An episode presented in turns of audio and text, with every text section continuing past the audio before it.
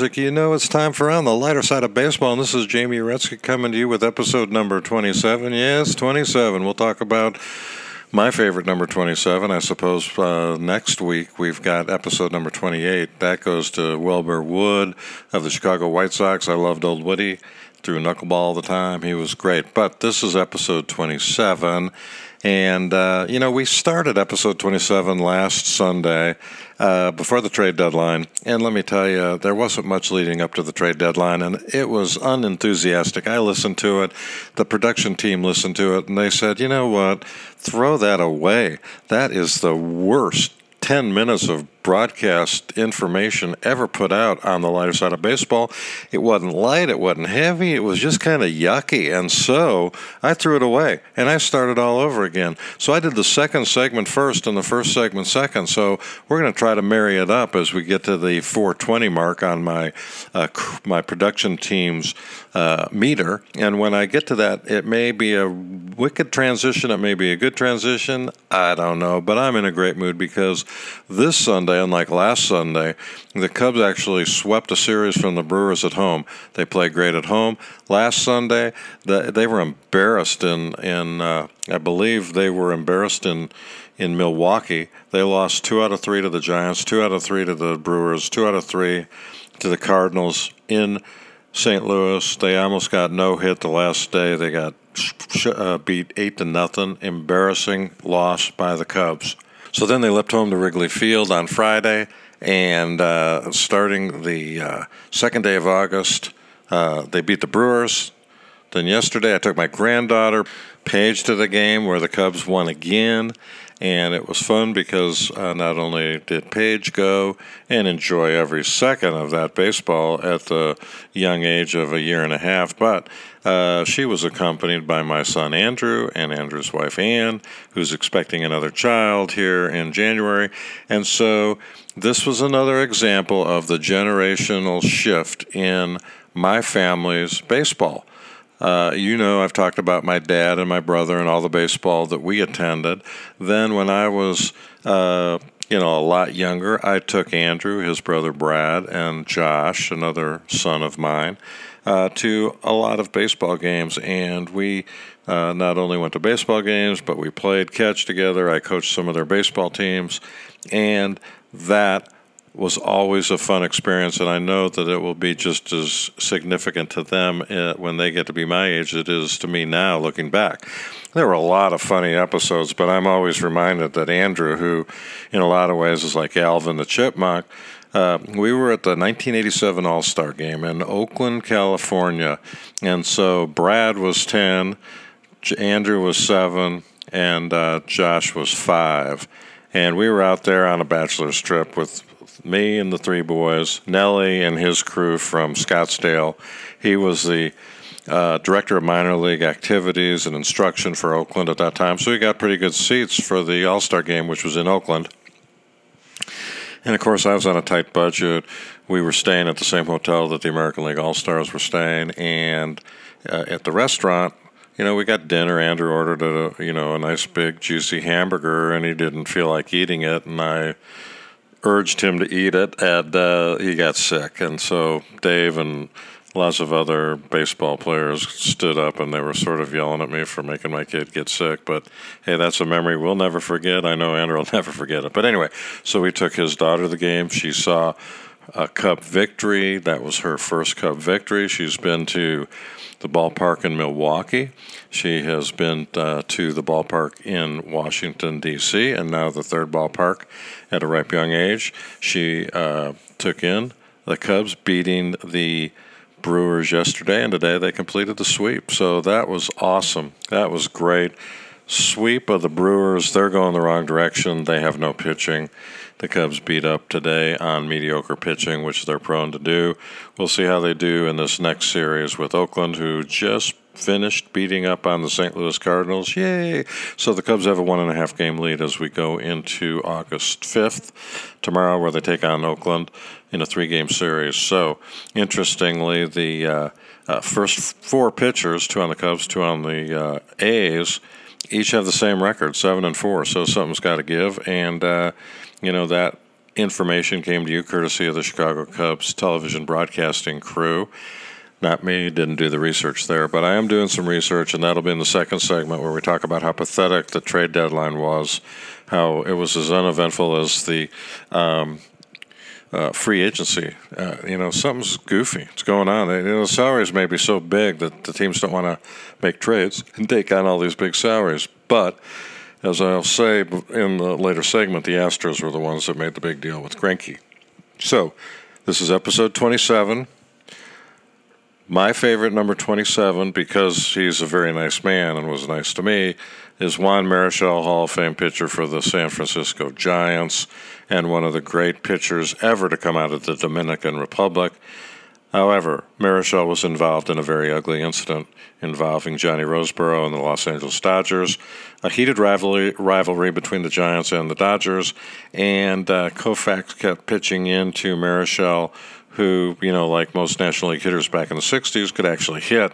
And uh, hot day, close pitch to his head. He turned around and regrettably hit Johnny Roseboro over the head with his bat, which spurred a melee. And an article by Jimmy Cannon, who was a syndicated reporter, who uh, his article was published in the Chicago Daily News and said, "Hey, baseball's a dead sport. It's going away of the buffalo, and uh, nobody likes it, and it's not really the national pastime." I took issue, wrote an article, and it was entitled "15 Year Old Goes to Bat for Baseball." I've got it sitting in my office frame because Juan Marichal was kind enough to sign that article, although he wouldn't sign the photograph of him uh, with the bat in his hand over Johnny Roseboro's head for the reason stated to me was that since Johnny Roseboro was no longer alive, he didn't feel like it was fair to uh, um, really highlight that incident. I think in reality, he's pretty ashamed of that incident. But, um, you know, water under the bridge, and uh, Juan was just, uh, gentleman signed the ball, signed the bat, signed the article, and I love that article. It's one of my uh, top five bits of memorabilia, along with my Dick Howser interview and uh, Mickey Mantle bat, Ted Williams ball, which I forgot to tell you. This is a new segment where I try to bring up mistakes that I made, things that I omitted that I shouldn't have.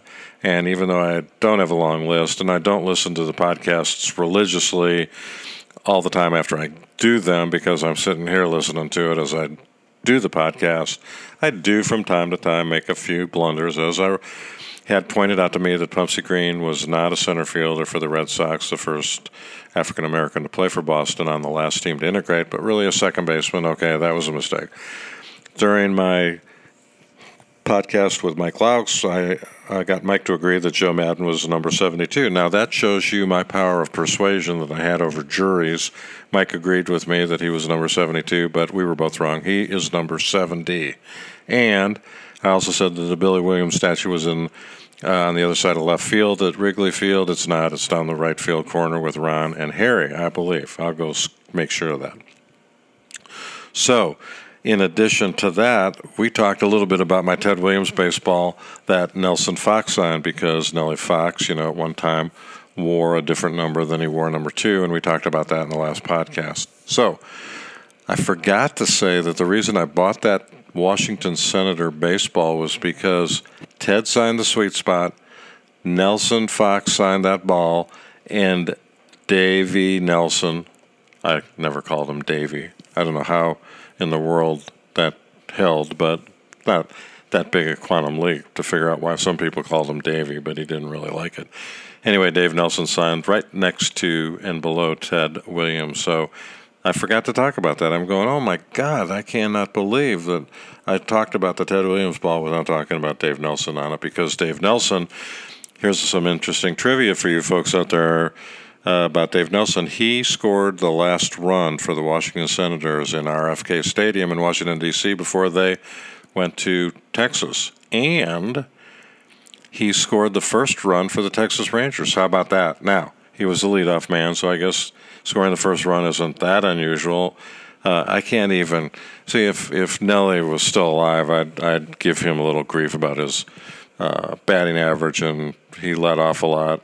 And with his batting average, it's a bit of a stretch that he would have scored that first run, but he can't really fight back. And and in all reality, as he knew, and all of our friends knew, I admired his professional baseball career as much as I admired him. And uh, he was a great ball player and would have been even uh, greater for a longer period of time had he not run into, at full speed, another college football player, Lenny Randle. Uh, Lenny came out of that all right. Dave didn't. But anyway, that's kind of the Dave Nelson on the baseball that I omitted. Uh, we were talking about other number 27s. Mike Trout comes to mind. Uh, I looked up uh, some data on war, wins above replacement, which I can't stand. I can't figure out. I don't understand. Even Babe Ruth has a war. Now, did they have sabermetrics in 1927 with the 27 murderers row? No, I don't think so. But I looked up a little bit of war, and one of the highest wars was number 27, Scott Rolen. So that was pretty cool. Uh, there are a lot of other number 27s that I covered in the segment that I erased, but I figure if they were really exciting, uh, I would have remembered them. I don't remember them, and so we're not going to really dwell on them. So, in the second segment, we're going to talk a little bit about the Cubs resurgence, why they win at Wrigley, and why they don't win on the road. I just don't know. They must not like batting first. They must not like pitching last. They must not like the visitor's batting eye. They must not like the visitors' clubhouse, or maybe they just don't like being away from their family. I don't know. They need to turn it around. And I tell you what, here's a rare bit of optimism. I think they are going to turn it around. They go to Philadelphia and Pittsburgh on their next uh, road trip, and I think they're going to uh, start dealing big time. And so we're excited about that. We think the road uh, is going to turn around, and I think they're going to be around in October. I'm clearing my October calendar, getting ready for October baseball because I am optimistic. I have pennant fever. I believe in those Cubs. So there you have it. The division, other than the Cubs, you got the Cardinals. They're going to fade they should have done something at the break. They at the deadline. They didn't do it. The Brewers are you can stick a fork in them. And the thing is, nobody can go do anything to improve their team much because the only guys you can add to the roster are guys that are designated for assignment and then released, and probably don't have a giant uh, salary, but they also don't have a lot of talent. So you're not going to be able to go out and get a good guy. So the teams can sort of relax, and for two months this is kind of a benefit of the new trade deadline for two months. You know what your opposition is going to do. You know they can't go out and hurt you on the 31st day of August by signing Babe Ruth or Lou Gehrig or Tony uh, or Carl Yastrzemski. They can't do it. They just can't do it. And the phony deal about clearing waivers, you know, isn't going to happen again. They're not going to get Mike Trout. They're going to get nobody. And so these are the teams. They're stuck with them. The Brewers are stuck with a crappy pitching staff. Now, they may get some guys back from the uh, IL or the DL, but uh, they may not. The Cubs lost Willson Contreras with a hammy. He's going to probably be out till August 31st. Ben Zobrist is back at uh, South Bend, Indiana, playing uh, A ball, trying to get his baseball talents back so that he'll be ready on September 1st. Uh, the Cubs have Addison Russell in the minor leagues. So on September 1st, the Cubs are going to start acting like they made some big time acquisitions. They're going to get Russell. They're going to get Zoby. They're going to get Willson Contreras back.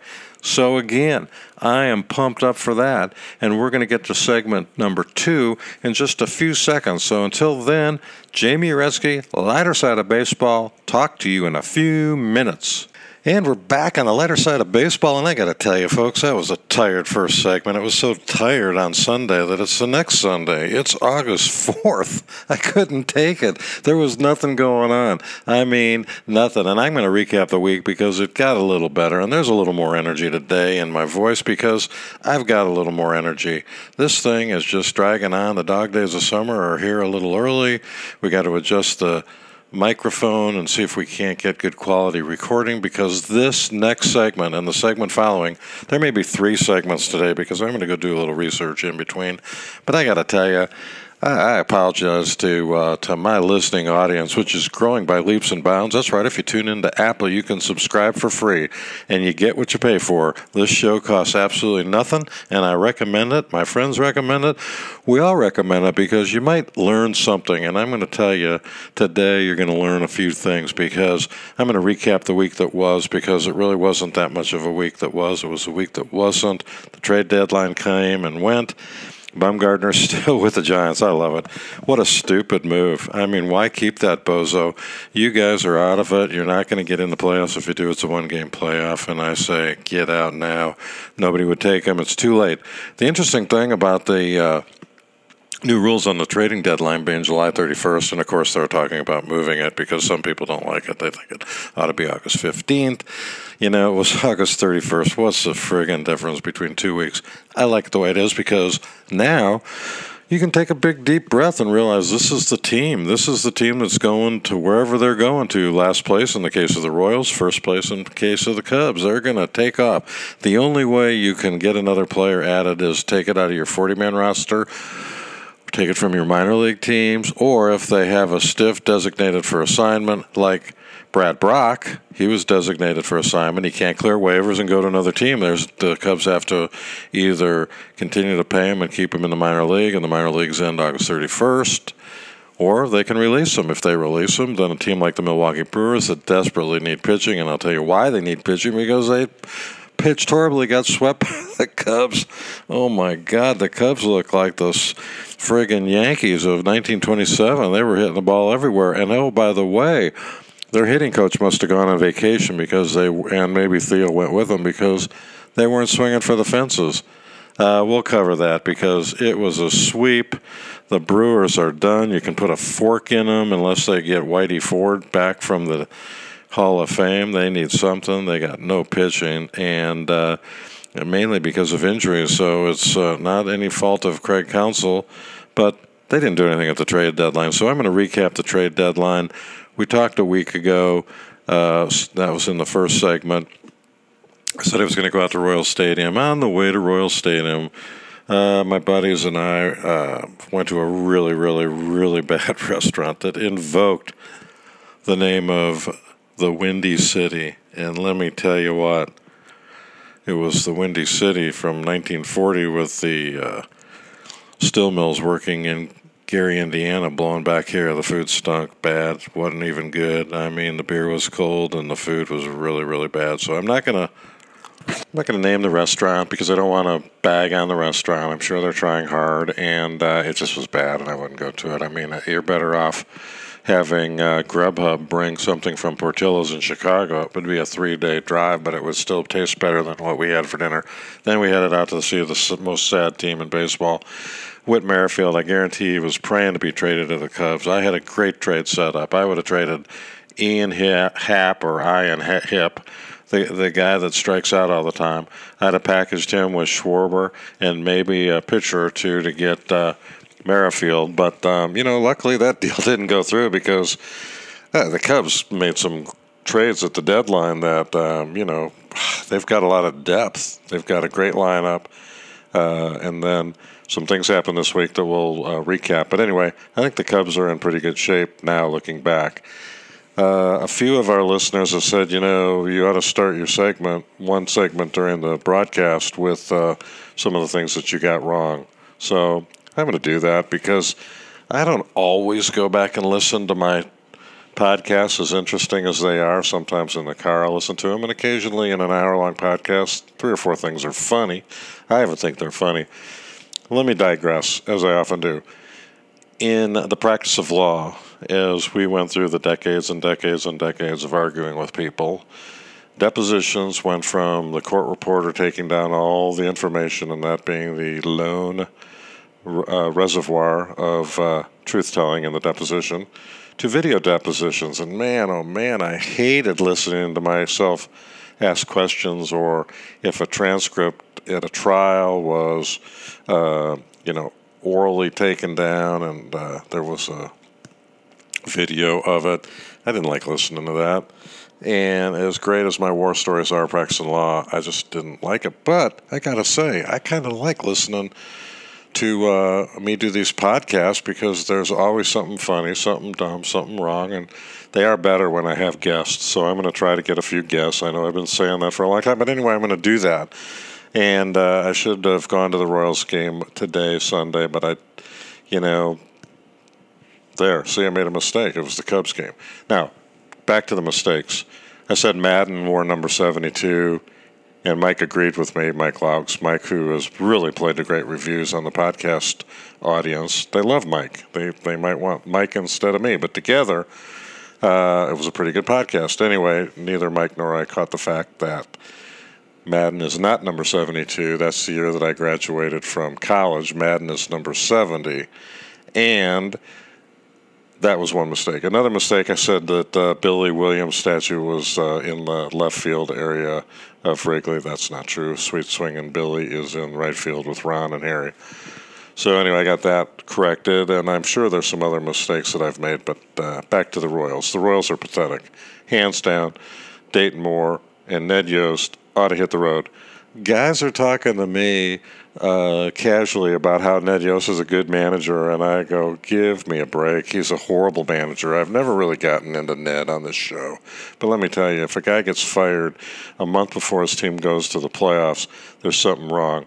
He had some things that were uh, a problem with his personality and his interaction with the team, if you get my drift. And so he got fired. Um, comes to Kansas City and falls into Hosmer, Moustakas, Cain, and Escobar together with Holland and uh, other pitchers that went boom, boom, boom, and they went into the World Series in 2014, and Bumgarner beat him. Why we don't like Bumgarner because of what he did to us. And then in 2015, they win the World Series, and they had Zobrist and we got a story on Zobrist and a little news on Zobrist. But anyway, uh, those were uh, good times, and it didn't have a thing to do with Ned Yost. He's about 100 games below 500 with the Royals, and he's worse when you look at his managerial record. If anybody even utters retiring that guy's number, I quit. I'm getting rid of my season tickets ASAP Arruda. So, you know, I'm afraid it's around the corner because he there's nobody else. Who are they to? Who else are they to retire? I mean, Zobrist wasn't there very long. Cain wasn't there very long. Escobar wasn't there very long. Hosmer wasn't there very long. Moose, he's having a great season with the Brewers. I love Moose. And that's it. Anyway, I love the Royals. I got great seats. I'm not getting rid of my tickets. Even well, if uh, I just don't see them retiring Ned Yost number. Anyway, uh, so we went to the Royals game. There were the announced attendance was ten thousand. That's baloney. There might have been uh, you know, seven or eight thousand. They played Toronto. Vlad Jr. was pretty good. Other than that, not so good. They got rid of Stroman a day later to the Mets. What a joke. Another mistake, I forgot. The Alonsos, there happened to be two Alonsos that were with the Mets. The Mets traded the different Alonso to the Rockies than the one I thought of. The home run Alonso is still with the Mets. So, again, I apologize. Things happen. And uh, I didn't eat a burger at the ball game because I was sort of sick from the food that we ate at that restaurant that I can't name. And then, uh, speaking of food, we talked to our friend Bob, who sells what I call Bob kebabs. Uh, they may be the healthiest thing at the ballpark, although he tries to have drizzled on chocolate and cheesecake uh, surrounded by fruit. They're pretty good. I'll give him a plug. Shout out to Bob with his Bob kebabs. Uh, if Bob ever listens to the podcast, he'll know that I'm looking for a sponsor. I'm really hard up schlepping to him for uh, uh, this podcast is brought to you by Bob Kebabs. That'd be all right. At least we'd have a sponsor. I'll have to talk to him uh, about that. And uh, so from there, we started following Cubs baseball because, as we reported back on last Sunday, they were in a virtual tie, dead heat with the Cardinals headed for uh, beautiful Busch Stadium. And so no team had won that series uh, from a visitor's perspective, and the Cubs, for some reason, just have a pathetic road record. They can't win on the road. You know, is it the batter's eye? Is it they like their locker room? Is it they don't like the bat first? They don't like to have to get the home team out? And I don't know. They're pathetic. Uh, but I think they're going to figure it out. I'm upbeat. I'm, the Cubs. I'm just excited about the Cubs right now because no team can. There cannot be a Verlander deal in August. If you'll recall, a couple years ago, the waiver uh, wire cleared Verlander, and the Astros picked him up in a trade, and they got rid of some prospects. And so that can't happen anymore in August, according to the current rules that the players agreed to. So, what did the Astros do? They, at the last minute, did another Verlander deal, but this time playing by the rules. They did it in July, and they got Zack Greinke, a move that I told my buddy, who's a broadcaster with the Brewers, that the Brewers ought to get Zack back. Now, Zack might have the Brewers on a no trade uh, clause, but they didn't do it. The Astros did it. And let me tell you, how in the world are they going to lose a playoff game when they've got Gerrit Cole, who's going to be a free agent next year? They have Verlander, and now they got the Zack attack. Oh my God, is that a great team? My brother is a Houston Astro f- fan, to say the least, and he's got to be happy. I'm going to see if he won't put me up at his house while I go take in a playoff game for the World Series between the now the Astros and the Cubs. I've taken the Yankees out of the out of the race. The Red Sox are pathetic. Capital P. Talk about hangover after the World Series. They're worse than the Cubs were. Dombrowski doesn't have a guy that can close, and his attitude is, hey, you know what? I'm paying you guys a lot of money. Start acting like you're uh, worth it. And so don't moan and groan to me that I didn't go out and get anybody at the trade deadline. I got you guys, and you guys are supposed to be better than you're playing. Uh, you know, interesting uh, perspective. The Cubs, on the other hand, they went out and got their 15th second baseman of the year. I don't get that. I mean, I don't get. They don't need any more second baseman. Addison Russell went two for four the other day at AAA. Bring him back up. He's going to come up in August. Bring him up now. They got Kemp, fast little bitty guy.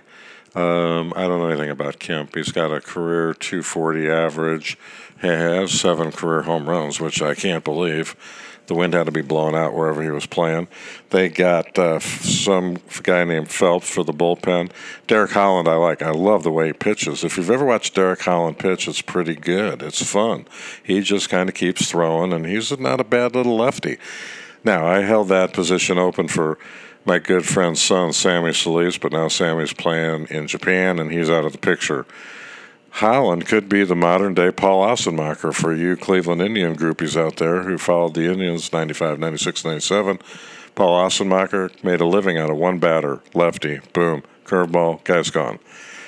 So that's uh, that's the report on the Cubs until the trade deadline when they went out and tried to remedy the problem of batting against left-handed pitching. They went out and they got Nicholas Castellanos from the uh, Detroit Tigers, who almost almost came into the trivia question of what seven players have got 200 or more extra base hits since the 2017 season. And Castellanos was just three hits off. But guys like, first of all, the entire Colorado Rocky team qualified. You know, you had Arenado, you had Story, and you had Blackmon. There's three of the seven, and then you can fill in the blanks with J.D. Martinez. You can fill in the blank not with Mike Trout. Didn't happen with Trout, but anyway, I digressed. Uh, we went to. We did not go to St. Louis, but I said I was going to report after each game. So let me just summarize after each game. The Cardinals held serve in the first game on August 30th, and the Cubs lost two to one Boom, boom, boom. Bad game. Should have won, but they didn't. Then, lo and behold, on the last day of July, the Cubs broke the home team visiting team slump and beat the Cardinals 2 to nothing. So, the teams were still tied for first place after that, and we moved to the month of July or August. Sorry. See, another mistake. We moved to the month of August, and the Cubbies Started the month of August losing, getting clobbered. Eight to nothing. Should have been a no hitter. I think Castellanos maybe showing up for the game and got a hit. There was only one hit by the Cubs. It was bad. And they limped back to Wrigley, cleaned their lockers up, and then got ready for the three game set with the Brewers. And that brings us to today, Sunday, because today, Sunday, is the day that the Cubs ended their they're serious with the Brewers, and they swept the Brewers, and the Brewers are, as I said, stick a fork in them. They're bad.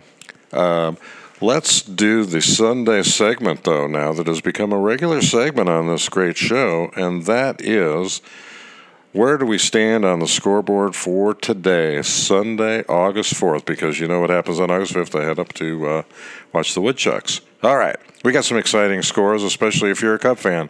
In the eighth inning, although it's still the eighth inning, and uh, DeJong, who hit up the only home run of the game for the Cardinals, uh, the Oakland A's are winning three to one in the eighth inning with two out and a runner on first base. As I said, the Cubs beat the Brewers seven to two. And I always wanted to do. I love the wrap-up show that uh, Dewayne Staats did with the Cubs. I mean, he was great. And, you know, gives the scores, he do the highlights, da da da da da. So I'm, I'm having a good time looking at the scoreboard. Cincinnati won in extra innings over the Braves. My buddy and my buddy Goobs is not going to like that score. The uh, Braves are kind of struggling, limping along. The Mets, thirteen to two over the Pirates. The Pirates have just been pathetic since the All Star break. And like, why would anybody do the home run derby? Josh Bell hadn't hit a, I don't think he's gotten a hit since the uh, home run derby. The uh, other good news out of Arizona is that the Diamondbacks are beating the Washington Nationals in the eighth inning, seven to five. The only team worse than the Royals are the Detroit Tigers, who are now losing to the Texas Rangers, and they lost nine to four. That game went final. My other favorite team, the San Diego Padres are up eight to seven over the uh, Dodgers in the seventh inning. The Red Sox play tonight against the Yankees, you can stick a fork in the Red Sox. They're done. White Sox beat the. Oh, this is great. I hate Philadelphia. All those bozos. Uh, it's just great. Now, I do like Arrieta, but he's hurt, and when he got hurt, they went down. I'm telling you, Harper's a dog. Uh, they got a dog leading the pack. He's a good baseball player. He's a dog. And they're losing 10 to 5. And their record is 58 and 53. Pretty bad. Then we move on to Baltimore. Baltimore is uh, right there with the top three bad teams in the league the Royals, the Tigers, and the Orioles. Uh, they beat the Blue Jays, who are right there in fourth place as a bad team the fifth place bad team. The Marlins got clobbered by Tampa Bay seven to two.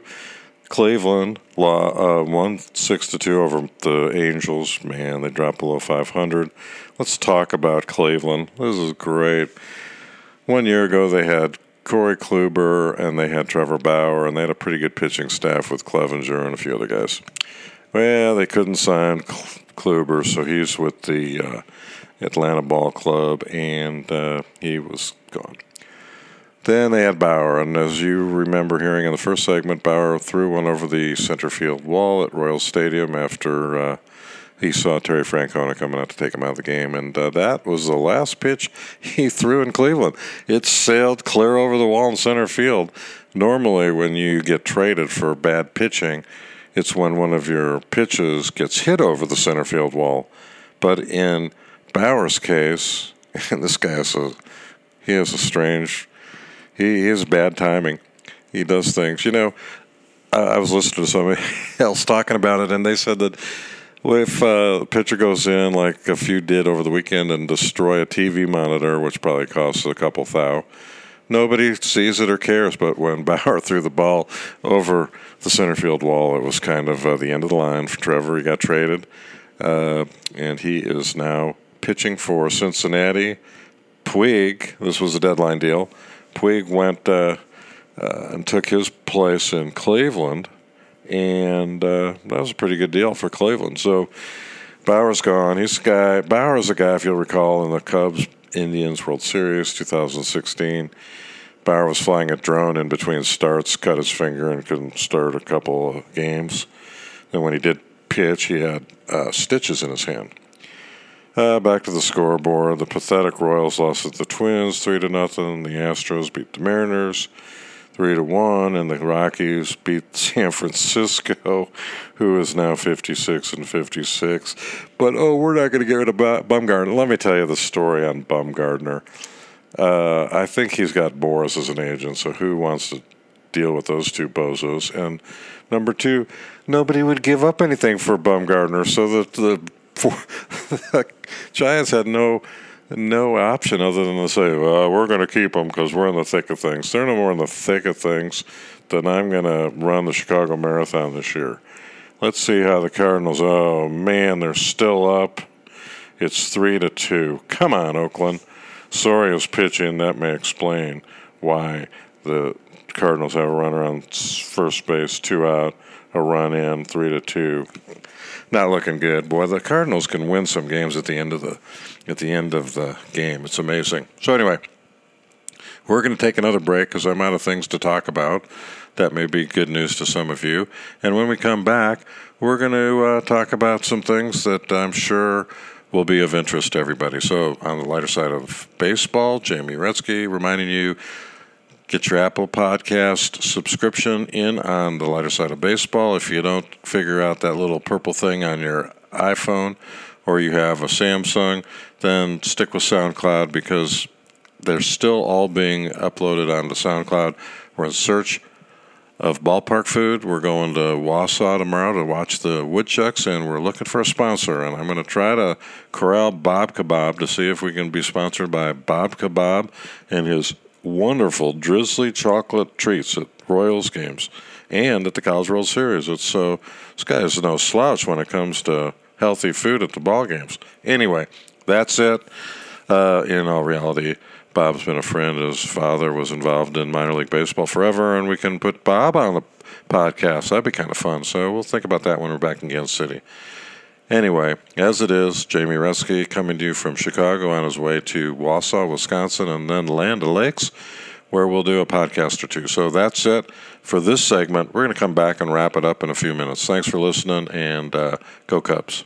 So this is segment three on the lighter side of baseball, and I found a couple things on this day in baseball history. I love this segment. This is a new segment that we started last last week, and we're going to do it again because this is kind of fun.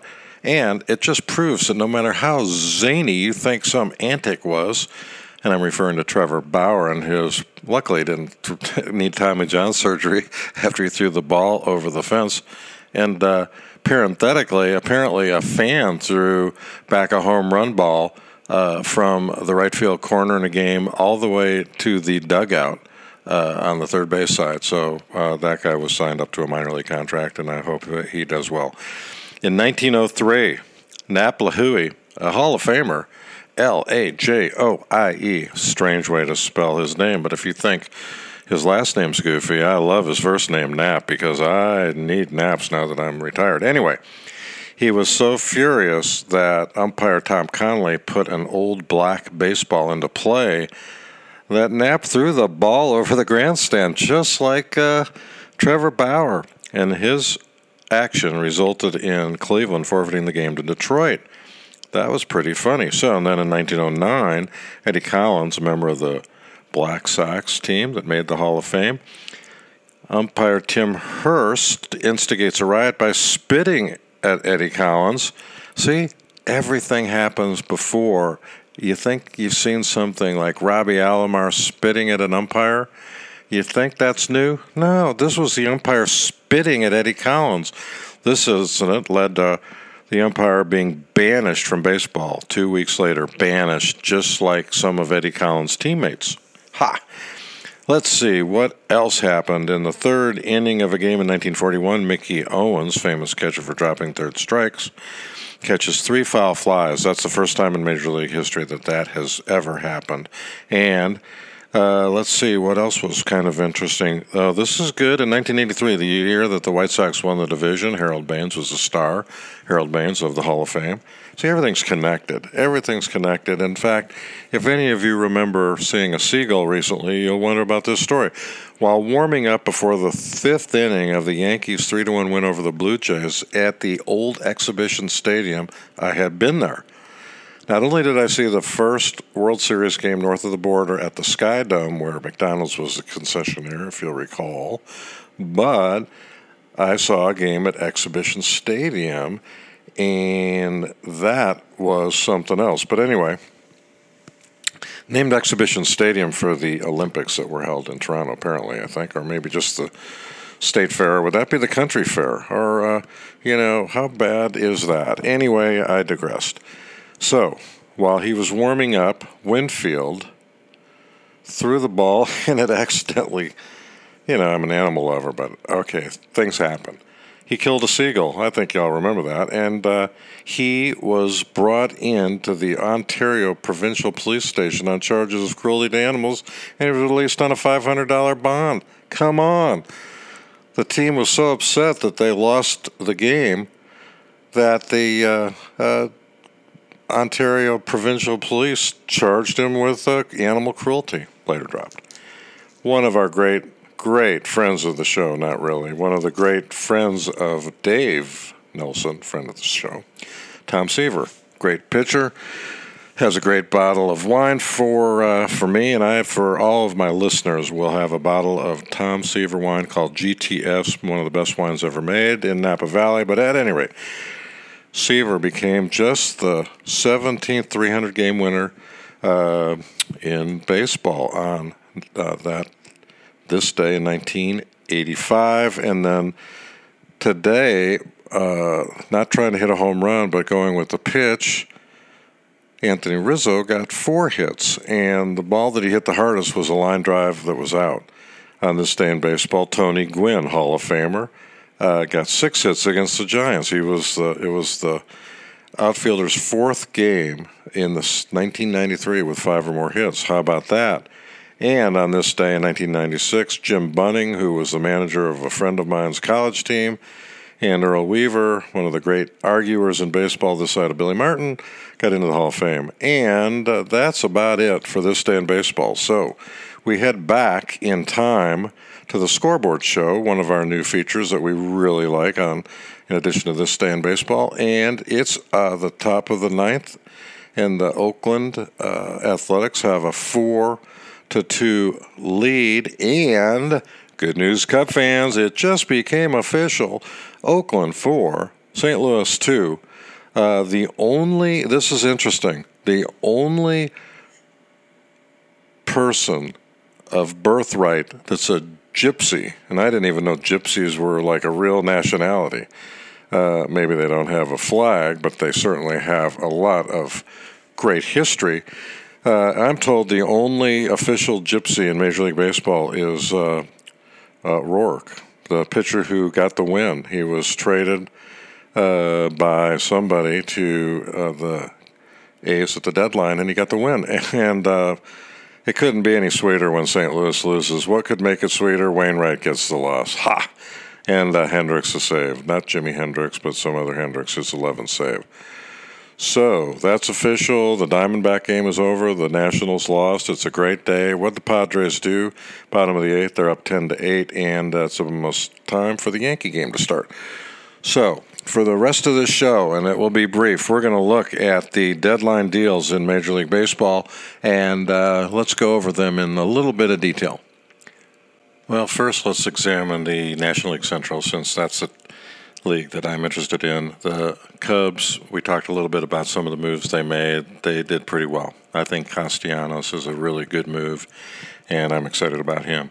Uh, the Cardinals did absolutely nothing. The Brewers amazingly did virtually nothing and they needed pitching, and they didn't get any pitching. So, uh, and the Pirates and the Reds are playing themselves out of the deal. So, uh, again, the best deal outside of the uh, Cubs would have been Zack, Greinke to the um, Astros, and everything else was there wasn't a there wasn't anything to really get too excited about. I mean, you had the Bauer for Puig deal after Bauer threw the ball away. You had the uh, Marlins making a few trades that are for prospects. The Rays traded Faria to the Brewers for Jesus Aguilar, which I don't understand what the Brewers were doing in that regard.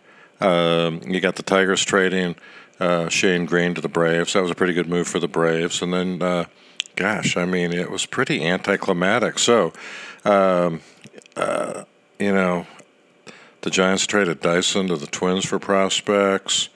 And um, Tanner Roark to the A's, and he won today.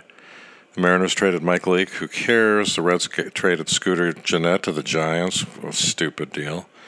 Dan Hudson went from the uh, Blue Jays to the Nationals. And the Cardinals traded Gyorko for somebody that I've never heard of. And Hunter Strickland uh, who was a right-handed pitcher, goes to the Nationals. So the Nationals were trying to beef up a little bit. But I mean, by and large, this was as unexciting as the uh, off season. No big deal. So man, you know, as much as the players want to strike, they they shouldn't since they're all making so much money. But again, we need to get a basement. We need to make every owner pay 120 million in payroll. We need to get these teams more equal because the Cubs are in a league with the Red Sox, Yankees, and maybe the uh, Astros, the Orioles, Royals, and the Marlins, and some of these other teams. Boy, they're just pathetic. They're not getting any better. The Royals aren't getting any better. Uh, anyway, so the deadline deals were the I would say they they fizzled. They didn't sizzle. Uh, the Cubs have a game and a I think they've got a game and a half lead in the standings. Let's check the standings before we get off the air because uh, that's what's interesting and that's what we're talking about here. So tonight, the Cubs are up on the Cardinals by a game and a half, and four up on the Brewers.